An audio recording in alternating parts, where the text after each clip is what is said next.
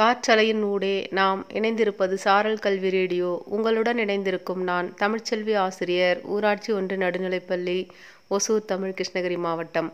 வணக்கம் குழந்தைகளே. நான் இன்னைக்கு உங்களுக்கு ஒரு கதை சொல்ல போகிறேன் ஒரு ஊரில் ஒரு விவசாயி இருந்தார்.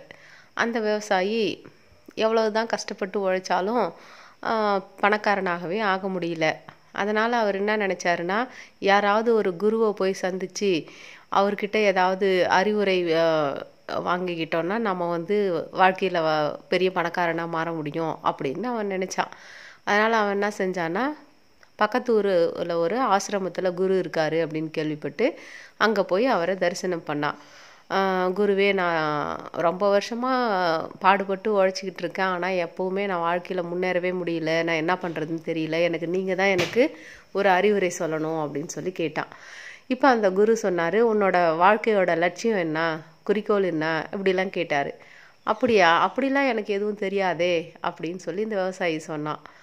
அப்போ அந்த குரு வந்து அவனுக்கு என்ன அறிவுரை சொன்னார்னா நீ ஏதாவது ஒரு குறிக்கோளை வந்து மனசில் நினச்சிக்கிட்டு அந்த குறிக்கோளை அடையிற வரைக்கும் அதை வந்து நாள்தோறும் கடைபிடிக்கணும். அப்படி இருந்தீன்னா கண்டிப்பாக நீ ஒரு நாள் உன்னுடைய அந்த குறிக்கோள் அதை வந்து அடைய முடியும். நீ அந்த உன்னோட அந்த பணக்காரன் ஆகணும் அப்படிங்கிற அந்த லட்சியமும் வந்து நிறைவேறும் அப்படின்னு சொல்லி சொன்னார். இவன் வந்து அந்த ஆசிரமத்தை விட்டு வெளியில் வரும்போது என்ன குறிக்கோள் வச்சுக்கிறது? அப்படின்னு தெரியாமல் அங்கே ஒரு ப- குயவர்கள்லாம் பானை செஞ்சுக்கிட்டு இருந்ததை பார்த்தான் உடனே இவனுக்கு ஒரு குறிக்கோள் கிடச்சிச்சு. இனிமே தினந்தோறும் காலையில் எழுந்த உடனே ஒரு பானை செய்கிறவங்கள பார்த்துட்டு அதுக்கப்புறம் தான் காலை சாப்பாடு சாப்பிடுவேன் அப்படின்னு ஒரு குறிக்கோள் வச்சுக்கிட்டான் இந்த குறிக்கோளால் யாருக்கு என்ன லாபம்? இருந்தாலும் விவசாயியோட குறிக்கோள் அது.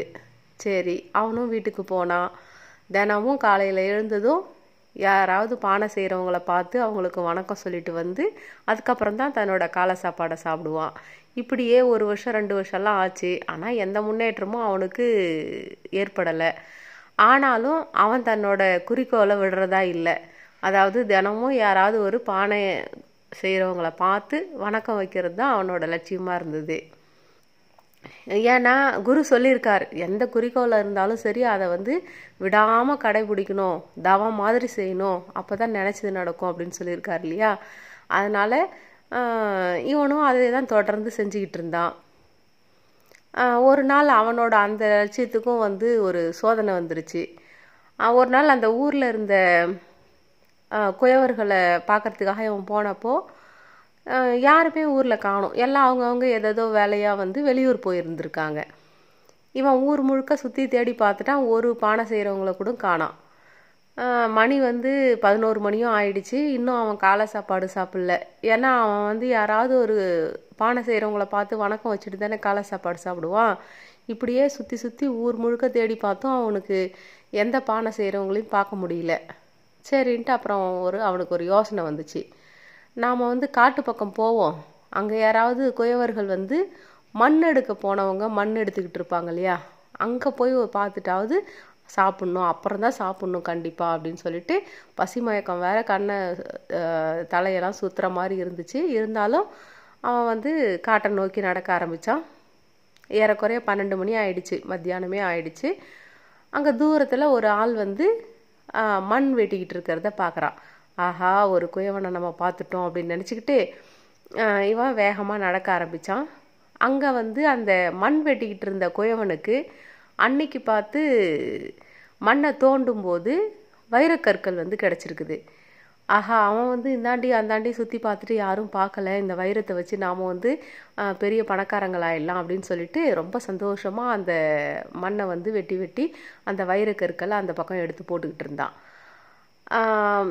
இப்போ அந்த தூரத்தில் வந்துக்கிட்டு இருந்தான் இல்லையா நம்ம விவசாயி அவன் வந்து நான் பார்த்துட்டேன் நான் பார்த்துட்டேன் அப்படின்னு சொல்லி கத்திக்கிட்டே வந்தான்.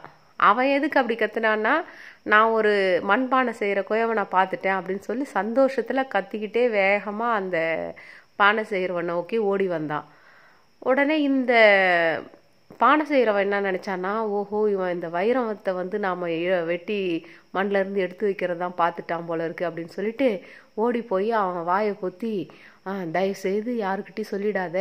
இந்த வைரத்தை வந்து நம்ம ரெண்டு பேருமே பங்கு பங்கு பிரிச்சுக்கலாம் அப்படின்னு சொல்லி அந்த விவசாயிக்கு பாதி வைரத்தை அந்த மண்வெட்டி வந்து குயவன் அந்த மண் வெட்டிக்கிட்டு இருந்தாலே அவன் வந்து அந்த விவசாயிக்கு கொடுத்தான்.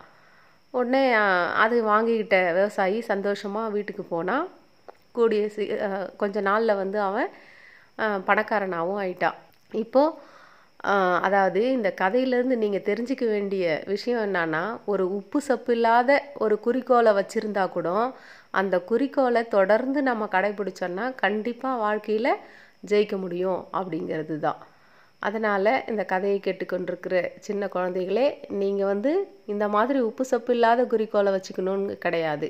உயர்ந்த லட்சியங்களை உங்கள் வாழ்க்கையோட குறிக்கோளாக வச்சுருக்கும் போது வாழ்க்கையில் நீங்களும் வெற்றி பெறுவீர்கள் என்று வாழ்த்துக்களுடன் ஓசூரிலிருந்து தமிழ்ச்செல்வி.